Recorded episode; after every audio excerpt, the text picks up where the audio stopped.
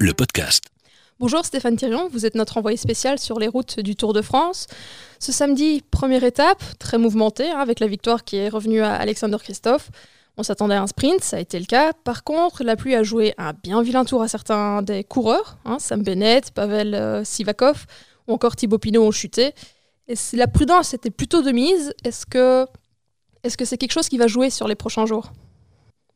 Sur les prochains jours, je ne sais pas, mais en tout cas aujourd'hui, euh, enfin, hier, euh, c'était prévisible. Plein, plein d'athlètes, donc, dans, dans notre chronique, notre consultant l'avait annoncé si la pluie arrivait, elle allait rendre les, les routes extrêmement dangereuses et puissantes, ce qui était le cas, qui a provoqué d'ailleurs, euh, après les chutes de, de Sivakov et de, de George Bennett, euh, une sorte de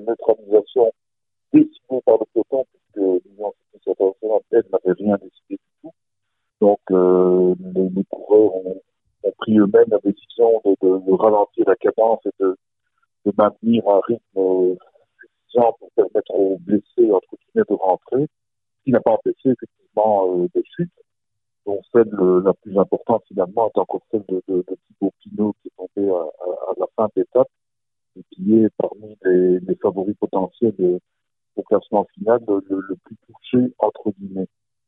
Maintenant, la, pluie n'est pas annoncée demain, au contraire, on annonce un grand soleil, donc euh, on espère évidemment voir une autre course que euh, dans des conditions climatiques euh, qui permettront euh, aux, coureurs de, de, de pouvoir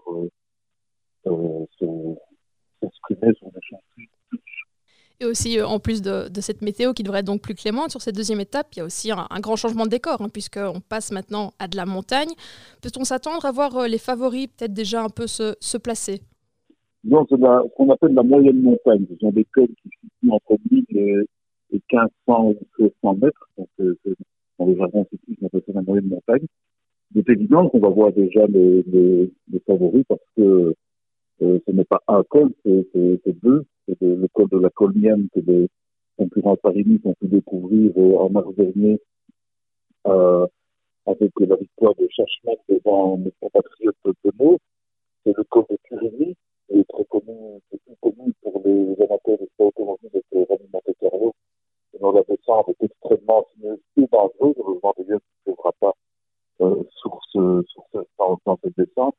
Donc, forcément, euh, les, favoris pourraient se montrer, hein, parce qu'on ne sait jamais ce que les coureurs ont décidé de faire dans une course. Euh, les favoris des équipes meilleures, c'est Jumbo qui sont Roglic et Berman, ne sont pas forcés non plus de, de, se montrer tout de suite à la mesure où ils ont mais en tout cas, ils ont eu euh, des problèmes avec les équipiers. Euh, Sivakov pour Berman et, et pour euh. Donc, que vont-ils faire?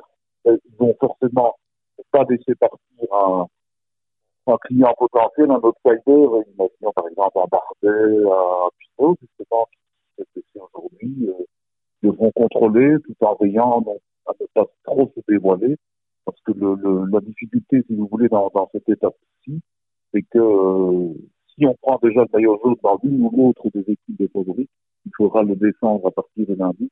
Ce n'est pas vraiment dans leur plan.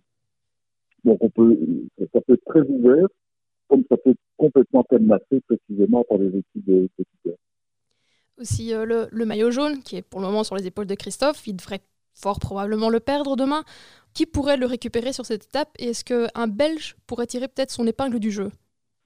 Et disons, dans le bête de cette dépense, c'est justement de mots dont, dont je parlais euh, il y a quelques instants, parce que il s'est révélé vraiment euh, en mars euh, dans ce code de la colonienne, il connaît très très bien le parcours.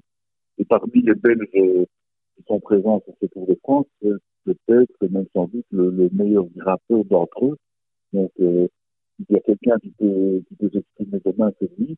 Maintenant, ça peut être aussi un autre Belge qui part de plus loin, de plus tôt, qui irait en baroudeur, comme Thomas Becken, par exemple, mais de, de toute force, lui et sa partent tôt et, et, et prennent de l'écart sur une étape qui est quand même assez, assez courte, finalement, en termes de kilométrage, et surtout, c'est difficile à gérer parce que ça monte, ça descend, ça monte, ça descend tout de suite, un peu comme aujourd'hui.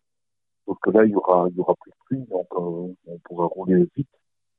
Et euh, par rapport au maillot jaune, donc euh, que Christophe perdra inévitablement demain soir, suffit de penser aussi que son leader, euh, Pogacar, c'est UAE, puis par exemple, se mêler à, à, la victoire et peut-être lui prendre le maillot jaune. Le maillot jaune pourrait finalement rester dans la même équipe.